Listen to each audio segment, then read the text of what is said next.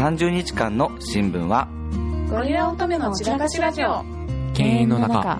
ゲイルチョーキャスト。別冊つつ話。同じ鍋のもつを食う。ミドさんオタク二人の互換性ないラジオ。ローカルシティボーイズナイト。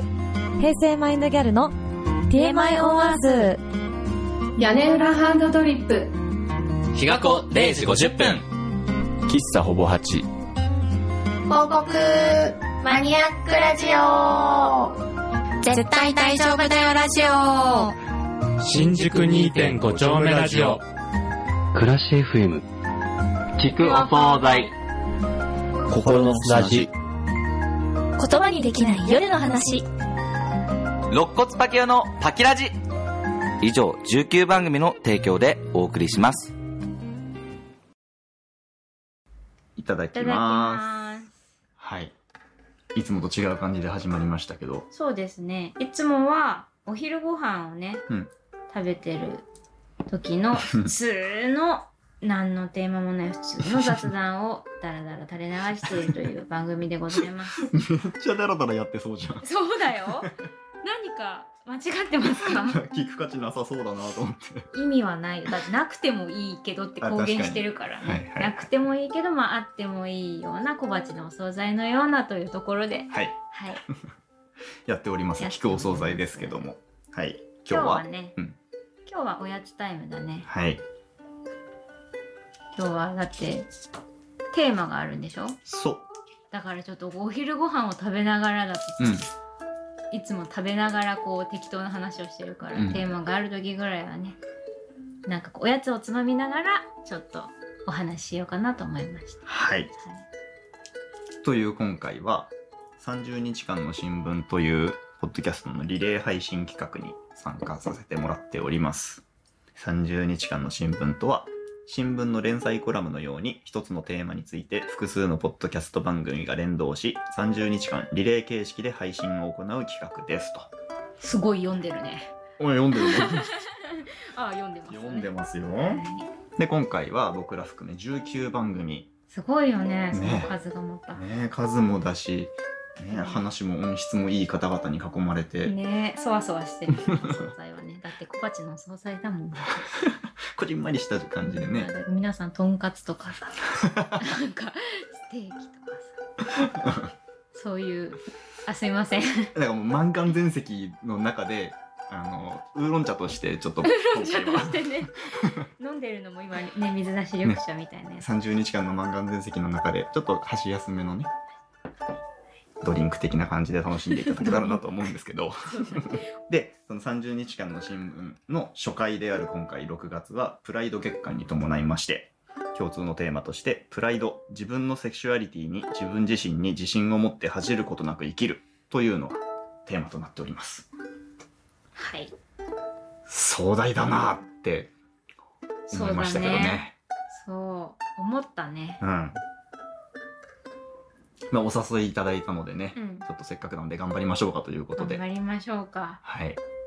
めったに頑張らないお惣菜 はい。ということなんですけど、実はこれ2回目の収録でしてそう。ですよこの前収録しましたよねしたんだけどね。不完全燃焼やったうん。あの、収録したじゃん。うんで、その後、編集する前にう、んなんかこう、言いたいこと言えてない気がするなぁと思って、うん。あのツイッターにね、うん。書いたのよ。あの、30日間の新聞用のエピソードを収録して、うん。もうすぐ編集するんだけど、うん。なんかもう、もうすでに足りてない気がするみたいな、っていうのを書いたら、うん。主催者の方々はじめ、うん。いろんな人たちから、いいねをもらいまして。いいねうん、でこの皆さんね無言の「いいね」をくださったんですでこの「いいねを」まあ、僕は編集をしながらうんそのままでもいいんだよみんな温かく聞いてくれるからっていうようなものとしてうん。解釈して編集をしてたんですよ。うんうん。でもなんかモヤモヤしててうん。でちょうどね屋根裏ハンドドリップさん屋根ハンさんが、うん。ね配信されましてうん。で彼女らはもうまさに1回撮ったんだけど、うんこれはちょっと違うということで2回目を撮ってますという配信だったんですよ。なるほど。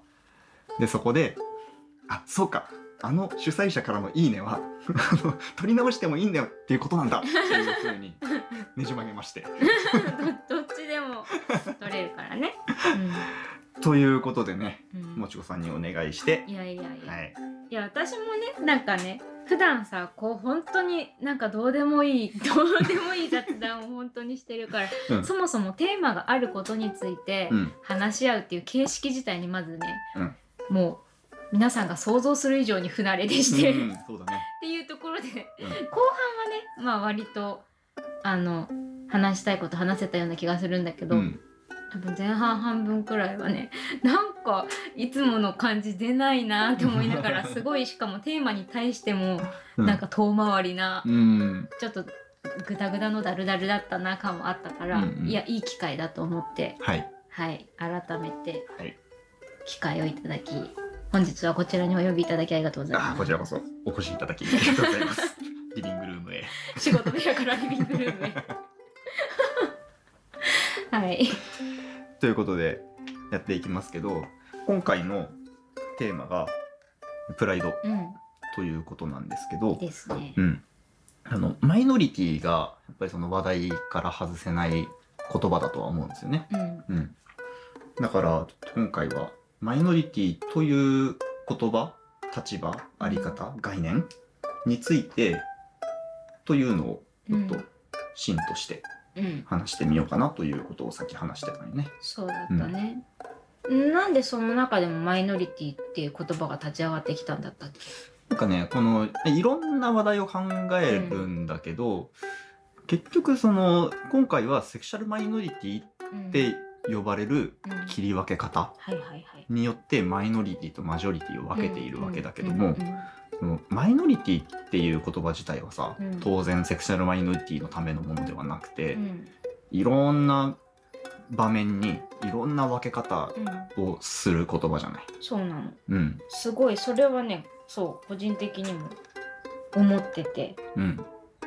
なんか今回はその切り分け方だけども、うんその人たちも他の面で言ったらマジョリティだったりするし、うん。なんか一要素でしかないなっていうのはすごく、まあ、どんな話題に対しても思う方なんだけど、うん、でそのいろんな事柄についてマイノリティというものが定義できてしまうんだけども、うん。そのどれも一面的な見方でしかないよなっていうふうに思うのよね。うん。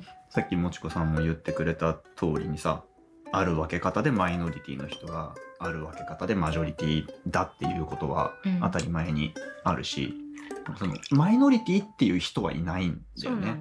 見方によってマイノリティと呼ばれたり呼ばれなかったりするっていうことで、だからマイノリティって何なんだろうなみたいなことが、このいろんないろんな事柄について今回のテーマに沿ってはい考える中で、一番うーんなんだろう取り組むべきテーマというかここについて考えたいなと思ったというのがそうだ理由ね。ですかね。うん。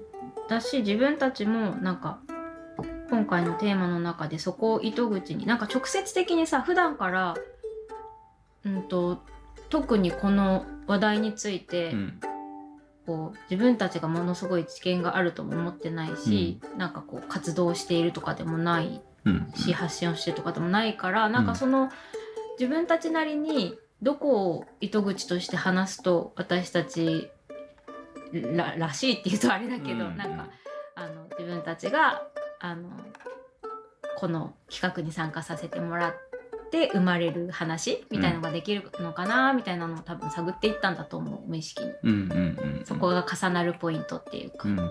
うん。うん。うん。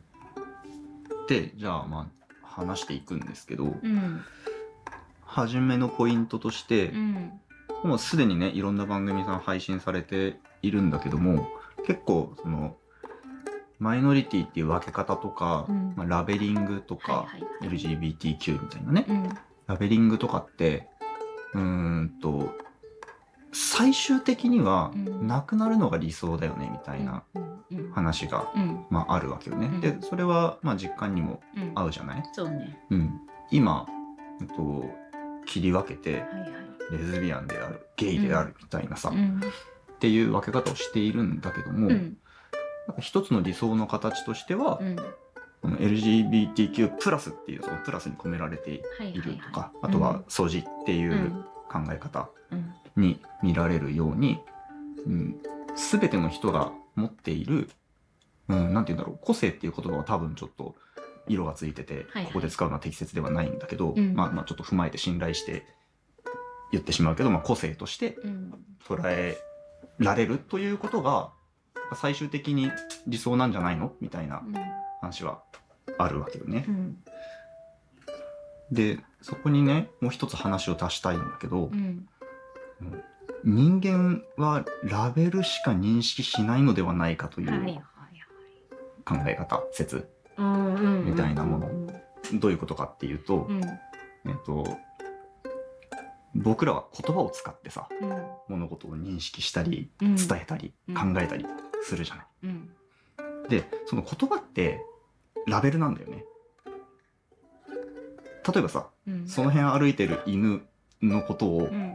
犬っていう風に表現したら、うん。他の犬も含むなんかこう何と一緒であるとか、うん。何とは違うみたいなことを、うんうんと決めないと犬っていう言葉が生まれないそうだね。し、うん。それが便利だからそうしてるわけでね。うん。ででその改めて考えてみてほしいんだけどそこを歩いている犬だけのことを表現する言葉ってうん存在しないのよ。そこを歩いている犬うん。そのその一個体だけのことをうん名前になっちゃうよね名前つけてもさ今そこを歩いている犬とうん5秒後にそこを歩いている犬とをさ、うん同じ名前で呼ぶじゃん。そうだねでも現象としては違うことじゃん。少し進んでるから？うん。とか、うん。明日の犬とか、はいはい。写真に写ってる過去の犬とか、そう同じ名前だけどそう、うんうん。違うじゃん。うんうん。でもさ、僕らはそこ、そこの犬をなんか、そこにいる犬としてなんかぼんやり認識するんだけど、それを表現する言葉を持ってないっていう話なんですけど、うん。で、じゃあ僕らは何を認識してるのかっていうとそのラベルなわけよね。うん。犬とか、うん。その名前例えば太郎とか。うん。で、だからラベル付けが必要ない世界を目指すっていう時に、うん。果たしてそのラベル付けが、えーされないあるいはできないうん。社会文化が形成された時にうん。僕らはどうやってコミュニケーションを取るんだろうみたいな疑問が湧くのよね。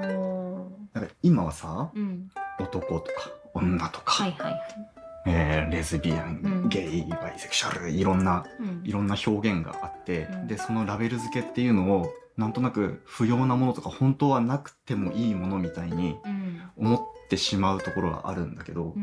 でもなくなった世界で僕らは多分生きることができないというか言葉を使ってコミュニケーションする限り、うん。なくすことができないんじゃないかっていうのを思ってるのよね。そうだよねうーん。うんなんかもうだから対人っていうか、うん。ラベルがないならうん。もう今はラベルがある世界に生きてるから想像するのがすごい困難だなと思いながら想像してるけど、そのだから今の世界でももしかしたらその既存のラベルに当てはまらない何かに接した時に、うん。その対象のことをよく知ろうという気持ちと一緒で、うん。とにかくもしラベルが本当にない完全にない世界に行ったならもうその一つ一つ一人一人となんか徹底的に話していくしかなさそうだよね。それでまあわかんない。その名前というラベルとかうん。を新しく自分で 作って与えるのかもしれないよね。うんうんうんうん。そうね。でもその一人一人とうん。しっかり向き合うっていうことはさ、うん、すっごくコミュニケーションコストが高いじゃん。高いね。大変だね。うん、こう例えば、まあ、極端にあらゆるラベル付けをしないことを目的にうん。目標にしながらうん。コミュニケーションを取ろうとすると、どこから来たのとか聞けないしさ。うん。何歳とか聞けないしさ。うん。な何を、何が好きみたいなこともさ。そうだね。全部ラベルだね。う。んだから、なんかある程度の、と自分も相手も納得できる流度でのうん。ラベルのやり取りをしてコミュニケーションしなきゃいけないと思うんだけど、うん。でも、例えば、うーん、リンゴが好きですって言われた時に、このリンゴとこのリンゴとこのリンゴと、本当に全部好きですかみたいなさ、っうんうん。ていうのが多分ラベル付けなしの話し方だと思うんだけど、うんでも、その、でもそう、そういうことがきっと求められるんだと思ううんよね。うん私、ゲイイなんですって言われた時に、うんじゃあ、こういう人ですよね、じゃなくって、うん。うんそれはすごくで、どのリンゴが好きなのみたいなことうんうんをちゃんと問うというかさ。そうそう、うん多分それが一番大事なんだろうなというのは思って、うん。ラベルセクシャルマイノリティの話に限らずだと思うんだけど、うん。なんかこういうカテゴリーまあ言い換えればカテゴリーもそうだと思うんだけどさ、うんうん。そこの中に入ってますっていう時にでもそのなそのラベルの中でもすごいグラデーションって、うん。その中、なんだろう多様性の中であなたはこのグループに属していますって言ってもそのグループの中でもものすごい多様性があると思ってて、うんうん。その同じうんとそのグループの中でえっ、と共感者を見つけてうん。あのよかったって言ってる人ももちろんいるし、うん。そのグループの中でこの中なのに共感できないって思っている人も絶対いると思うんですよ。うん。だからなんかそのグループ名だけで判断しない方がいいなっていうのはすごいなんか思う、うん。とても思う。まあラベルの精度の問題なのかもしれないけど、うん。かといってそのラベルをさ細分化してどんどん精度を下げていけばいいかっていうとそしたらもう本当に一人一人みたいなさ、うん話になるから、うん。というよりはまあある程度のラベルはあの必要だしあることで便利なんだけどそのラベルを耳にした時とかに、うん。あじゃあそういうことねって勝手に決めない、うん。勝手に決めないっていうのがすごい大事だと思う。うん。でなんか一回でも、えっと、例えばねケースをなんかうん一人そのグループの友達をうん。私は知っているうんっていう時に、その同じラベルのうん。ラベルのうんと人だよって言われたらあ何々ちゃんみたいな人ねって思っちゃうとする、うん思うんですよ、うん。ひケース1なのに。はいはいはい。でも本当はそうじゃなくって同じグループの中でも全然その個性の違うというかさうんうんうん。その完全一致するわけなんて絶対ないしう、ん。グラデーションはその中でもものすごい多様だから、うん。なんか人ってその自分が知っていると全く知らない方があの素直に吸収できると思うんだけど、うん。知ってるとそれと紐づけて考えちゃうところがさそれは自分の中にもあるし、でもそれあの自分の中にもあるなって思うし自分もそうされてるなって思ったりすることがあるんだけど、うん。まあ、なんかそれはああここれこれこういうグループのこういうラベルだからこうねってうん。考えないで、うん。その人はその中でどういう人なのかっていうのを探る探るというかなんかあの勝手に決めない？とにかく勝手に決めない、うんうんラベルだけで勝手に決めない。うん。は忘れちゃいけないし忘れたくないなってうん。思ったりします。そうだようね、ん、あの僕プログラマーなんですけど。いいプログラマープログラマーの人って椅子に体育座りしてお箸でポテチ食べるんでしょって。っていう偏見にさらされることがあるんですけど、あるよねね。そういうの、うん、やるんだけど。やるんかい。やるんだけどそれがプログラマーの男性ってっていううん、中で語られるともやっぱするよね。するよね。うん、僕にそれやるのって聞いてくれればまだいいんだけどさ。やるんでしょって言われて、やるよっていうのはなんか悔しい、そうそういうそういう。確かにやるよって。そうね。は当てはまってても嫌だ嫌だってことだよね。そうそうそうそう。なるほどね。うん確かに。あるかも。うん。だからさその今回のセクシャルマイノリティの話をあのテーマとしてもらった時にそのこうテーマだけを見ているとも文字でね、うん。見ているとその LGBTQ+ プラスとかさその、そっちとかさ、うん。そのあのラベルありきで話すのってうんすごい最初、なんかいまいち腑に落ちてなくて、ね。個人の中で、そのラベルにのっとって話すってすごいその本来その一人一人人それぞれのうん。一要素だと思ってるから、うんうんなんかその人それぞれの顔みたいなのが全然浮かばなくてうん。すごいラベル名だけがうん。こう一人歩きというかなんか都市何？こうそれだけが浮かび上がってる感じがしてうん。すごい、うん、自分の中で落とし込みきれなかったんだけど、うん。なんかそれもそういうことなのかもしれないなって思った。そうだね、うん。だ今回の話は特定の誰かっていうのが想定されてないから、ついラベルの話をしてしまうのがうん。こう多分1回目の収録で僕がうん拭いきれなかった違和感にも通じるのかもしれないなと今思ったんだけど、うん。あのなんか1回目撮った後に、うん。あのモヤモヤしていることの一つとして、うん。これ聞いたら傷つく誰かがいるんじゃないかなっていう漠然とした不安があってなんかはいはい。具体的にこの発言がとかはないんだけど、うん。もしかしたらなんか誰かが誰かが傷つくかもしれないっうんていう不安があってでその誰かっていうのもさうんなんか誰なのって感じじゃん。なんかあのこれね、うん。僕の一つ体験の話をするんだけど、うん。会社の、うん、ルールみたいなことをうん。会社のみんなで話し合って決めてる時に、はいはい。なんかこうこういう決まりはどうだろうんうっていう提案に対して、うん。いやでもこれあんまり気に入らない人がいるんじゃないかいるかもしれないよねってうん。言ったら、うん。同僚からうん「えでも10人そこそこの会社でいるかもしれない」って言ってそれ誰のこと？って言われて。うんうんうんうん。あ確かにいないかもって思ったのよ。へえ面白いかも。だから不特定のうん。誰かみたいなものを想像すると、うん。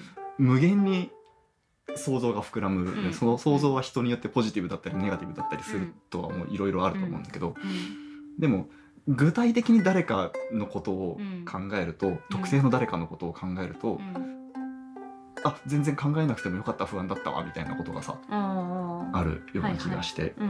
うん、まあだからだからといってこの2回目の配信でその不特定の誰かに対する不安が拭えるかってそうではないんだけど、うん。でも心持ちとしてうん。不特定の誰かの話をしないラベルの話をしたいのではないのだっていう前提うん。で、なんかちょっと安心できている気がする2回目は。うんよかったです。は今の話については、うん。そうだねなんかそうだなっていうのとあと個人的にはねその不特定多数の誰かへの想像が完全に自分が及ぶことはないと思っているので、うんうんうん。何かを発信する時はそれは言葉にしても何かを書くにしても、誰かを絶対傷つける可能性があるというか、傷つけないことはできないと思って発信をしているかな。うん。なんかぜうんそのなるべく想像力を働かせたいという感じで生きてはいるけど、うん。でもなんか自分が経験してないことって、うん。やっぱり想像力全然働いてなかったなっていうのを、うんまあ、分かりやすいところで言えば育児とかそうだと思うんだけど、うんうん。外から見えてる景色とで外から見えてそう想像していた大変さそうん。と中から見るな中で見る大変さっていろんなことについて、あの違うと思ってて、うん。育児はすごい分かりやすい例だけどそれ以外のまだその問題すら自分で認識できていないものとかも無数にあると思うから、すっごい何気なく笑って話していることがあの誰かの胸をキューッとさせていることはね、うん。うん。あると思ってうん避けられないと思っている。そうね。うん、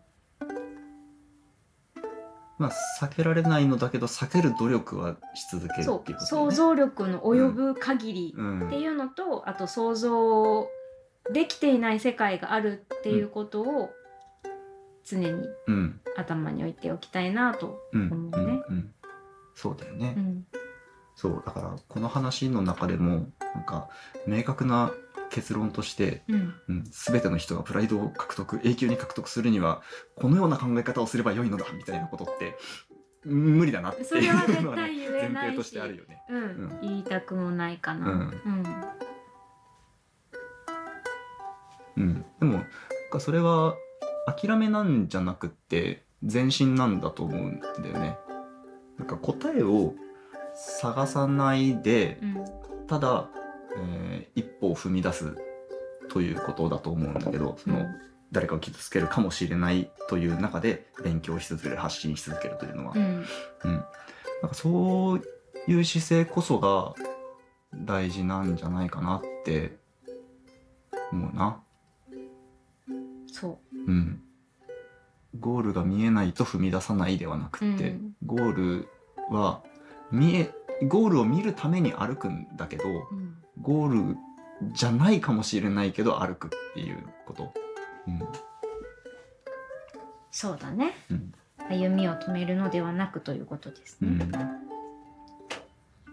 うん、直接つながるかどうかわかんないけど今回こうやってマイノリティって何なんだろうって考えたりとか、うん。そういうあのーなんだろうなセクシャルマイノリティもそうだけど、うん。物事をどう捉えるかとかうんうん。あのー一つの何かについてのものの見方みたいなうん。ものとか、まあ、価値観みたいなのってうんやっぱり教育とかがすごく関係してるんじゃないかなと思ってて、なんか自分を振り返ってもやっぱりなんかこうあのー今回のセクシャルマイノリティのお題とかもそうなんだけど、うん。今30代後半夫婦である私たちは、うん。そこについて話し合うことにうん。ちょっと緊張感があったりとか、ちょっとした居心地の悪さみたいなものをうん。感じてしまっていると思ったんですよ。そうだね。なんかそれについて話し慣れてないみたいな、うん。ちょっとしたぎこちなさうん。みたいなのってすごい拭えないなと思って、うん。それってこう価値観アップデートしていきたいみたいな気持ちもすごくあって、うん。それについて避けたくないし話題にしていきたいって思ってているにもかかわらずうん。どこかやっぱりそういうぎこちなさだったり、うん。なんかこうなんか拭えないっていうのってさ、根強いなと思ったの。なんかこうね。育ってきた環境とか、うん。子供の頃に接してき形成されてきた価値観、うん。あの是非みたいなのって、うん。そう簡単に大人になってから変えられるよ。変えられるんだけどすごくその変えるエネルギーってものすごくかかるし、うん。な子供と大人のどちらが簡単に変えられるのかって言ったら圧倒的に子供だなみたいな感覚があって。うんって考えるとなんか今回の話とかもななんだろう。自分たちが子供の時だった時代からはやっぱりあの考え方がいろいろとさ変わってきていて、うん。で今のうんとセクシャルマイノリティとかの話にしても、んまあセクシャリティか。うん。マイノリティに限らずだな、うん。そのセクシャリティの話をするにしてもあの我々世代は、うん。あの前の時代の考え方をうん。ベースにしていてあの知識不足なんですよっていう、うん。簡単に言うとね簡単に言うと、分かってないんだよっていうのを、うん。あの最初に認識し直すっていうことがすごく大切だなって思いました。なんか分かってないんだよっていうのを土台にして、うん。なんかまず自分たちのでもその分かってないで時代は変わってきてて今の考え方がこんな風に変わってきているっていうのは感じてるからまず自分たちもそこにアップデートをしていって、うん。でそれを次の時代の子供たちに、うん。うん。なんかこう自分たちのさ脳みそがアップデートされないとさ、うん自分たちの言動が次の世代にあの影響を与えていくじゃないですか。うん。でそれはこう日々の言葉遣いとか態度、うん。言動みたいなところに出ると思うから、それを変えていくっていうこととか、うん。まあ、大きく言うと教育って感じだけどその日々のちょっとしたなんかどういう声をかけるかみたいな、うん。っていうのがなんか身近なところでのうんできることかなって思った。うん。うん。うん。子供に限らずだよね。誰かと接する時の姿勢として、うん。うん。自分たちの知識は時代遅れでああるということ、うんうん。まあ、その時代遅れであるかもしれないと思ってもいいけど、うん。うん。まあ、とにかくその前半でも話したみたいにちゃんと聞くだとかうん。こうラベルで判断しないとかうん。そういう姿勢を持ち続けまたアップデートし続けてうん。いきたいよね。そうそう。なんか分かりやすい例とかで言うとさ例えばなんかこう、今回の話だったらそのセクシャリセクシャリティに関連するニュースとか報道があった時に、うん。こう脊髄反射的に自分がどう思うとかじゃなくて、うん自分はとにかくなんかそう理解が足りてないんだっていう前提を、うん。とりあえず認識として持ってて、うん。まず自分はあの脊髄反射的に何かを思う前にうん。理解が足りてないからこういろんな立場の人を思あの思い浮かべて想像してみようみたいなワンクッションを持てるようになるといいなってうん。思った。なんかその脊髄反射的に思う感情って本当かなみたいな。それって何かその教育っていうか言い方悪いけどマインドコントロールみたいなものによって勝手にそう思ってるんじゃないかなみたいなうん。ところをね疑っていきたいっていうか、あるよね。あの普通に考えてとかさ。あそうそうそうそうどそうう。考えてもって言いたくなった時は要注意うんっていうのはなんかね、ある、そうね、うん。確かに。うん。それってつまり自分で判断しているっていうこと。そうだね。うん。あと絶対こうとかね。常識的に考えるとかそうねそうそう。みんなやってるってみんなって3人って説とかね。うんうんうんまあまあそうそう。だから別に新しい話は全くしてないしそういう、あのそういうの大事だよねっていうのはさ、うんうん自分の頭で考えろよ的なのはそうそれはもうねなんなあのいろんなところでそう言われる話だけどそのうん自分の頭すら疑っていきたいみたいなところかな、うんうんなんか、うん。うんそうだね、うん、自分の頭が、ね、できてきたのってだ結局誰かかしらからこう見聞きしたことがさ積み重なって多分うん。今の自分の考え方とかがあるだろうなって思うから、かなうん。あのちょっとね出典が出せないんだけど、うん常識とはうん。18歳までの偏見のコレクションであるっていうこと。おお名言じゃんすごい。そうだよ。それあもうね今ねだーって喋ってきたこと全部それ。ね。以上って感じだね。ほんとそれですよ、うん。ほんとそう。うんちなみに今手元に「おうち性教育始めます」っていう本があるんですけど、うん。これは本はねあの別に今回のポッドキャストの企画とは関係なく、うん。あの結構前に話題になっててあの子育てする中で知っておきたいなと思ったから買って読んでたやつなんだけど改めて今回読み返してみて、うんうん。なんか最後の方に少し少しだけ、まあ、基本的にはまあ性教育全般の話をされていて、うんあのセクシャリティにフォーカスを当てたものではないんだけど、うんうん最後の方に多様で豊かな性のあり方っていうのがあってさうん。その中でね改めてあ忘れてたけどそうやったって思った話があって、はいはい。あのねこの体の性と脳の性のところがあってね、うん。あの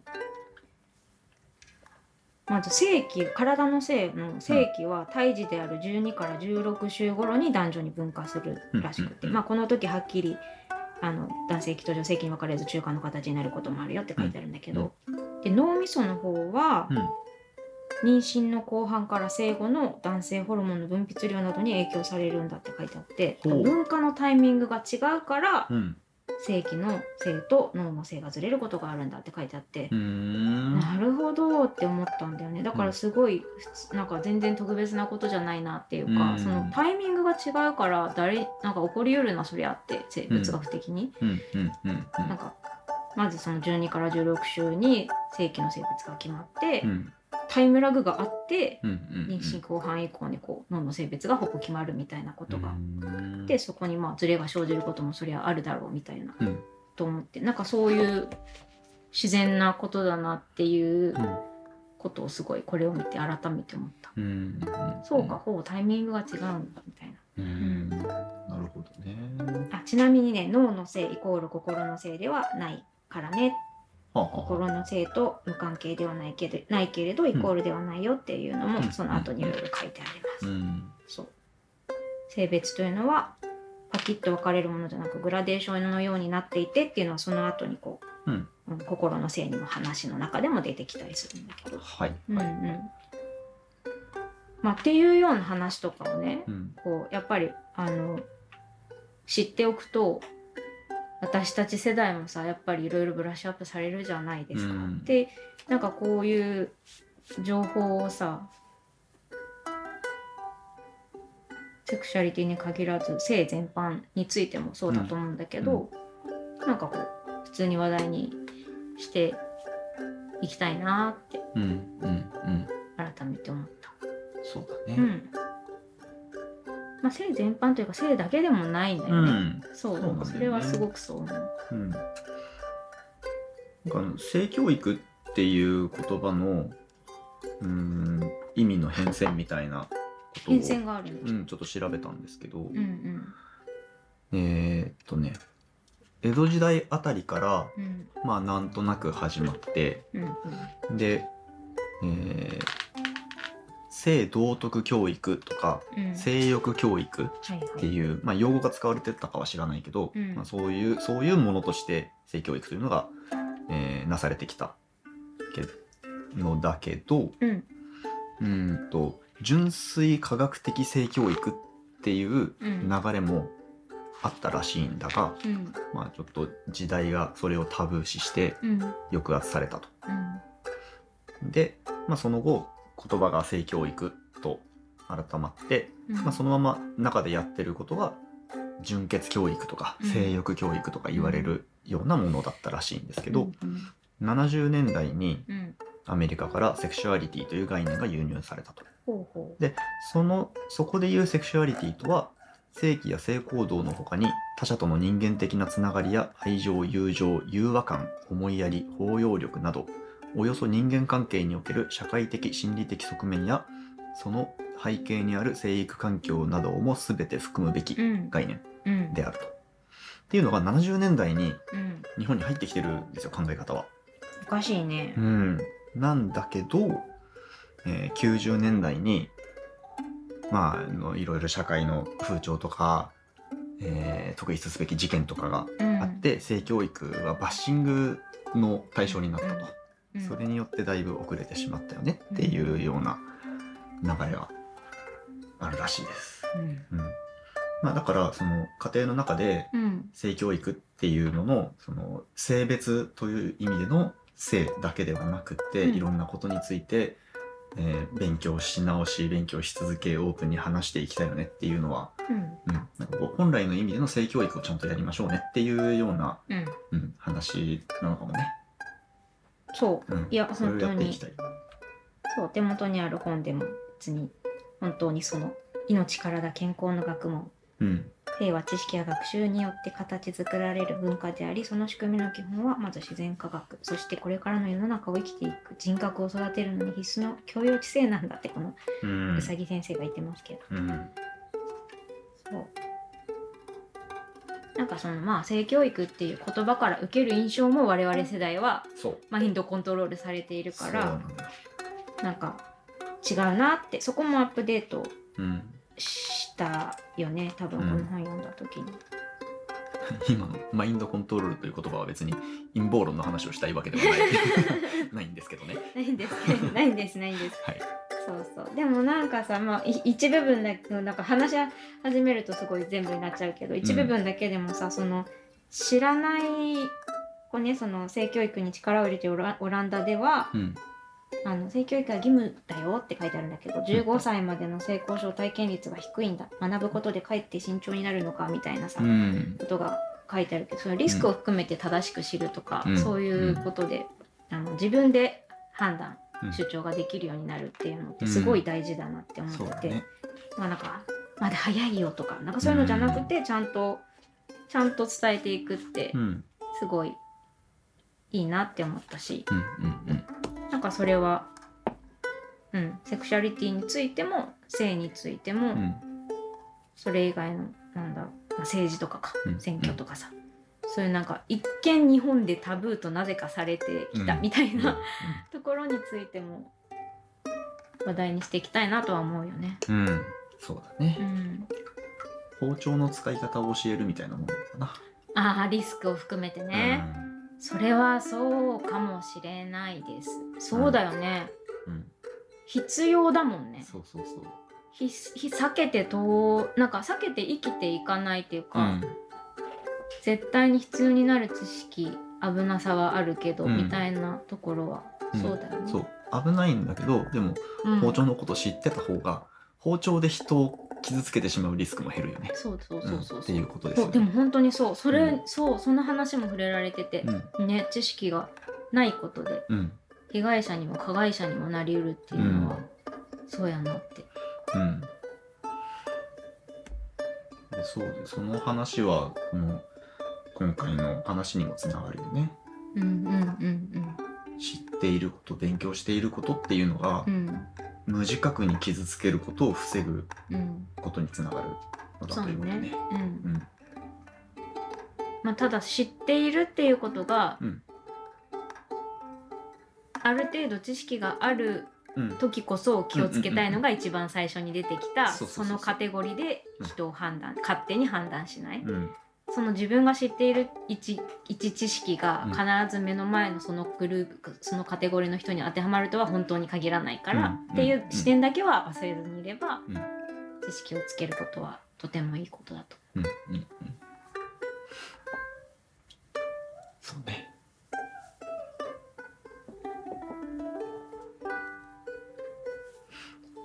なんかちょっと話をさうん。話が、ちょっと話が最初の方のうんに戻るんだけど人をラベルで判断しない時にうんものすごいコミュニケーションコストが発生するよねっていう話。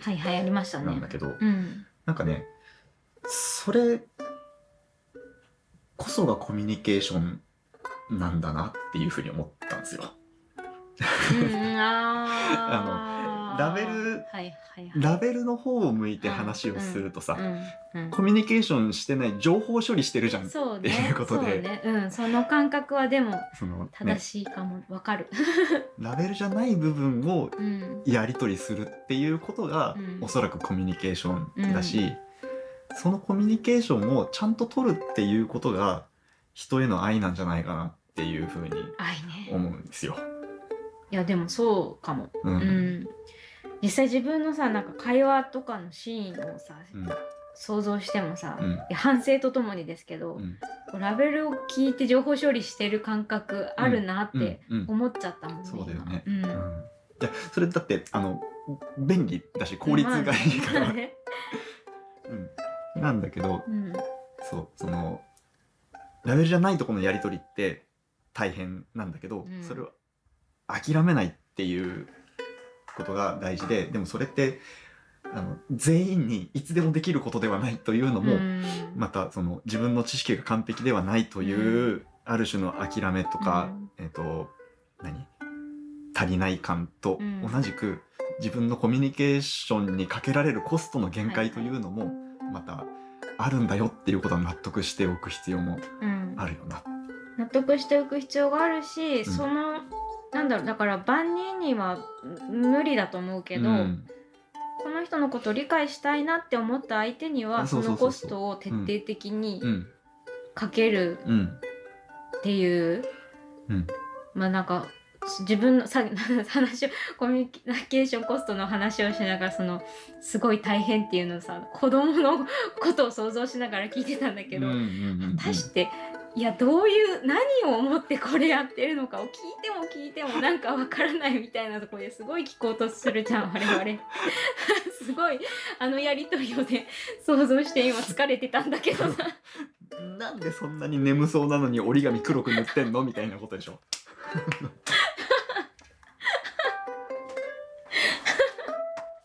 いやでも本当なんか理解できないんだけど、うんうん。そこで諦めないみたいなさ、うんそうそうそう。いやある種の諦めはね、まあ、必要な時もあるんですよ。うんそうなんかあもう、うん、あなたはそう思うんだねっていう形で捉える時ももちろんあるんだけど、うん。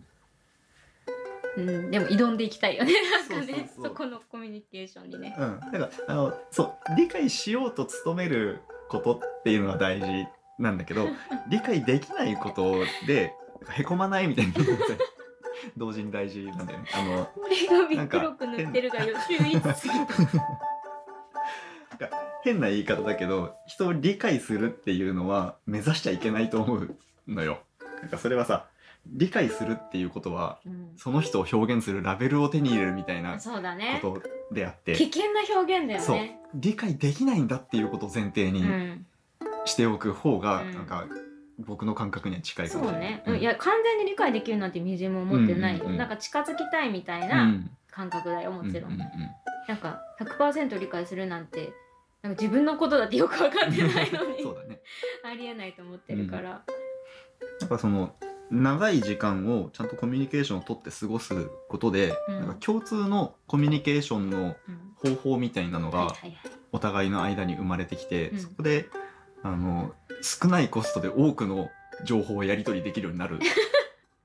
そうね、と思うんですけど、まあだからその、えっと、根気強く、うん。コミュニケーションを諦めずに愛を持って接するっていうことの先にあのなんだろう理解理解っていうとまたちょっと言葉が違うんですけど、うん。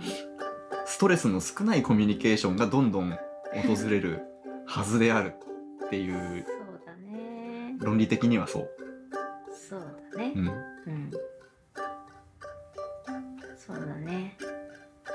だそうだね。諦めるのが先かうん。っていうなんか時間は短期的なコストは多分諦めた方が早いんですよ。うんうんうん長期的なそのストレスとかを加味すると多分諦めずにコミュニケーションを積み重ねていくことでその後はすごい効率が良くなるそうそうそうそうそう。気がするねうんうんよく結婚生活とかでもさ、うん。諦めがとか妥協がうん。みたいな話はよく聞くけど。う、ん。でもまあいまだにあのこれお互い様の話ですけど、うん。この人はなんで今このこう言ってるんだろうって思うでしょ、う。ん。私も思うけどさ、はみたいな顔さ されるしすると思うんだけど、でもなんかそこは諦めずに。うん。なるべくなるべくコミュニケーションを頑張りましょうってことなのかな。うん。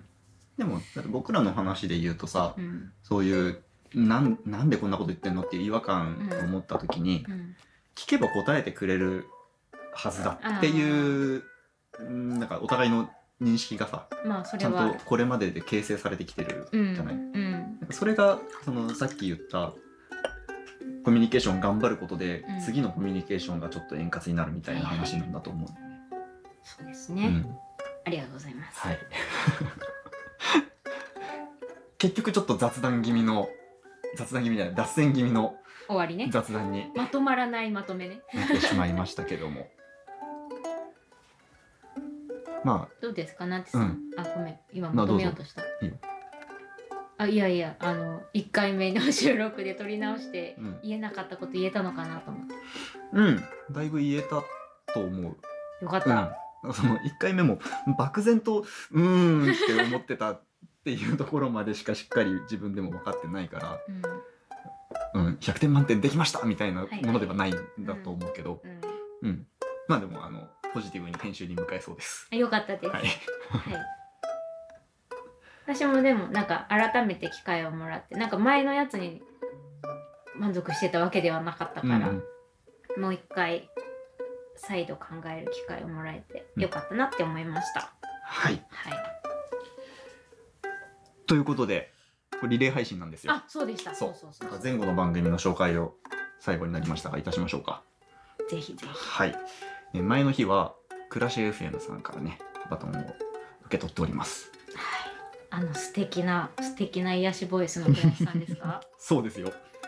いやもうああの前提情報として、はいはい。あの気候それのもしくはですねほとんどポッドキャストを聞かないっていう、そうですね。あるまじきあの配信者なんですけどあのナッチさんが全てお膳立てをしてくれて私はここで好き勝手喋るっていうポジションなんですけどでもなんか今回こんな機会をもらったのでいろいろ聞かせてもらってあの倉石さんの倉石 FM さん？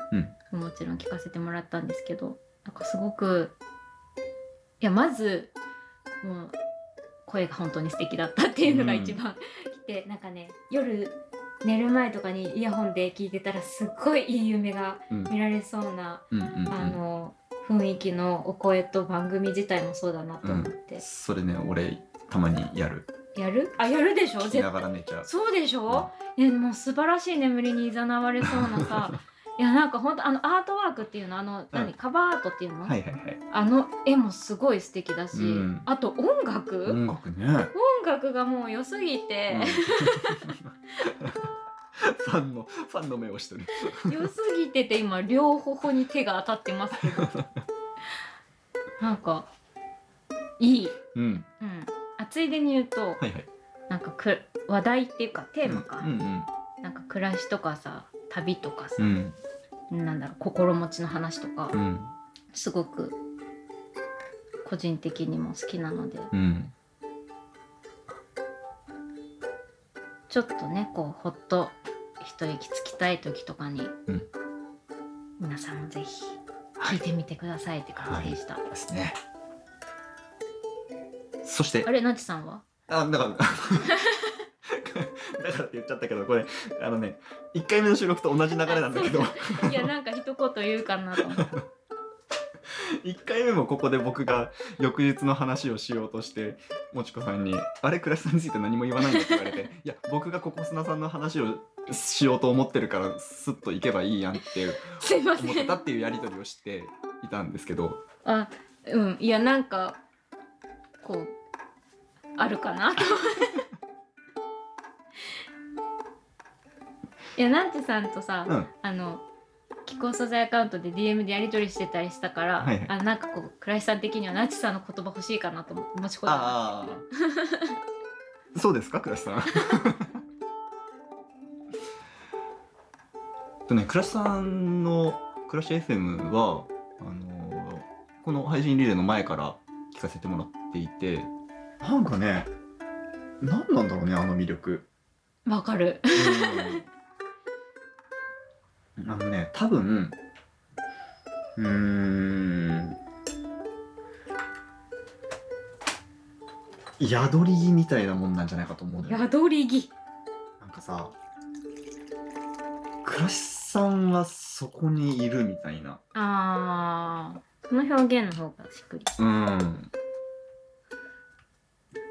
ねまあ、倉石さんも人間なので、いろいろあるとは思うんですけど、うんそのいろいろあるっていうことも含めて、うん。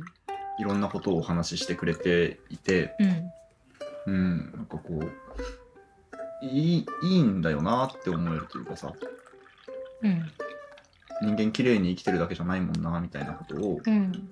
いいよ、大丈夫だよって言ってくれるはいはいはい。感じがね、うん、包容力あるよね。そう。真似できないなと思うよね。いいんですよ私たちはお惣菜ではい、私たちはね、お惣菜ですから。適材適所ではい。と、そんな倉石さんからバトンを受け取りまして、はいはい。明日は、心の砂地さん、ここ砂さんの配信でございます。名前もおしゃれだなね、心の砂地。うん。どうですか、ここ砂さんのイメージ。あ私、ん。なんかすごい賢い番組だった。賢くなさそうな感想だな。でしょ？いやだからいやでもなんかすごいこれわかんない。あの話したこともなない相手に対してすごい恐縮なんですけど、うん。でもなんかすごいナッチさんの話にすごい近い印象を受けて。おちょっとね前振り間違ってる。大丈夫。賢そうに入れたいな 間違えた。間なんか違う。えーっとじゃあここはカットして。なんかね考えることがすごくすお好きな2人なんだなっていうのをすごい思ったんですよ。うんうんうんでそうだから共通あのさっきの話のねあのフォローを今すると、うん。ナンチさんも考えることがすごい好きだから、うんうん。なんか話が合いそうだなっていうのが率直なはいはい。あの感想で、うん。なんかこういうなんて言うんだろう一般的には A って言われていることがありますけどそれって本当に A なんですかとか、うんうんうんうんえなんか、まあ、B もあるっていうかそもそも A っていうこと自体そそれって A なのみたいな、うん。なんかそういうあのあのこねくり回し方をするというか。3じゃないみたいな。そうそうそうそう。そう。それわかる。アルファベットじゃないっていうね。わかるそうでもなんかそのあたりのねなんかこう何斜めから斜め45度じゃなくて斜め20度とかなんか どっちなの？なんかさ どっちなんかねすなんだろう。のより地面に近い感じがする。違う違う違う。違うとか70度とか、うん。すごいなんかあのなんかさ車に構えるだとさうん。なんかこうあるよねそういう見方みたいなところから入るんだけど、はいはい。そうじゃなくてあそっち？みたいなところとか、なんかしあ考えもしなかったみたいな視点とかから、こう話をしかもその中で掘っていくみたいなのが面白いなと思ったし、なんだろう私はそういう話を聞いてるのはすごい好きだから、うん。面白いなって思って聞いてた。うん 聞いてるのはって何？混ざれる気あがしないってこと？なんかねすごいこれなんかもうなんかどうしようし失礼かもしれないんだけどさ、そのナッチさんと、うん。そのココスナさんの3人がうん。楽しく喋ってる図はすごい想像できたの。あー。でもちこはそれを端っこ なんか客席から「わあ面白い」みたいなダ感じで。メだよ喋れよ。なんかねあのうーんそうね。聞いてるか、うん。あのインタビューをしたいみたいな。ああなるほどね。同じ輪じゃない同じ輪じゃなくてそこの高度な会話にはついていけないんだけど、うん。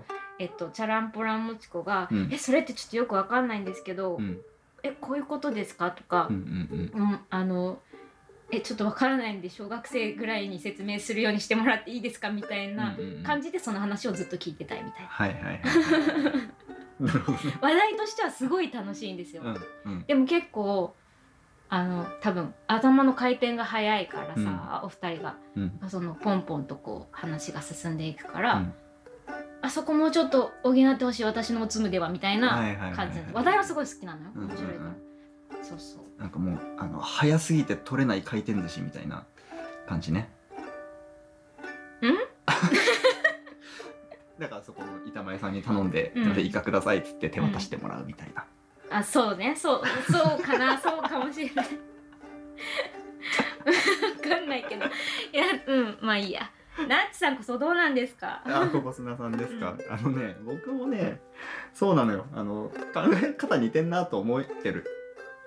でしょ、うん恐れ多いながいやなんかでも考えることが好きのさ、らうん。深度深さうん。はすごい近いものがあるなって思ったの、うん。あとねこの考え始めるきっかけがすごい似てるような気がするんだよね、えー、どんな？あの日常のちょっとした引っかかり。うん。もう何でもない。もう流して日常を淡々と送っても全然構わない問題ないようなちょっとしたことうん。にすごい興味を持って、はいはい。でそれについて考えてその周辺のことについて考えて調べて。うん。で最終的になんかなんかちゃんとしたこと言ってるなみたいなさ。いやこれねこれ本当にあのえっ、と失礼だったら申し訳ないんですけど、うん。あのある意味でうん。どうでもいいことをずっと喋ってる番組っていう、ああ言いたいことは ごめんなさいねこれね。これ以上の言葉選び僕知らないんですけど。表現よ。うん。あのそうなのよ。いやうん。わかるよ。わかるけど伝わるかなこれ。すいません。これねあの好きです。ただのラブレターに。いやでもそういうところにこそ面白みがあると思ってるんだよねそのココスナさんの面白みっていう意味でもそうだし、うんなんか人生の面白みとかうん。会話の面白みとかって、うんうんそうそういう本来どうでもよかったことをうんわざわざやるっていうところにすごい面白みがあるうん。と思っているので、そのど真ん中を突き進んでいる番組という感じうん。で受け止めております。でそれだけじゃなくって、うん毎回用語集とかこ資料集みたいなのをノートの記事に出してくれてんのよ。う。あ、そうって聞いて、すごいなって思っそうた。そこがね決定的に僕と違うと 申し訳ありませんでしただね。申し訳ありませんでしたというココスナさんにねバトンを渡します。罪大丈夫かな？渡るかな？これちゃんと。はいということで聞くお惣菜のはい。30日間の新聞でございました。気候惣菜の番組紹介もちょっとすある普段の話をしましょうか。うん。普段は九州に暮らす夫ナッチと妻もちこがうん昼食時をね、一応リモートワークで2人とも家で仕事してることが多いからお昼ご飯の雑談を週一でガチの雑談をお届けしている番組ですね食べながら食べながらね。そうだからなんか皆さんもリモートワーク中の一人ご飯のお供に、うん。よかったらたまに聞いてやってください。はい。普段はね最初と最後に歌があるんですよね、うん。最後エンディングは毎回歌ってるよね、うん。その場で食べたものとかを入れながら。うんうんうん。歌ってるんですけど。はい。まあ、僕らはこれから明日配信用のあの通常回配信用の30日間の新聞アフタートークみたいなのをねちょこったと撮ろうかと思ってますが。はいはい。じゃあよかったら明日も聞いてくださいはい。ありがとうございました。はいありがとうございました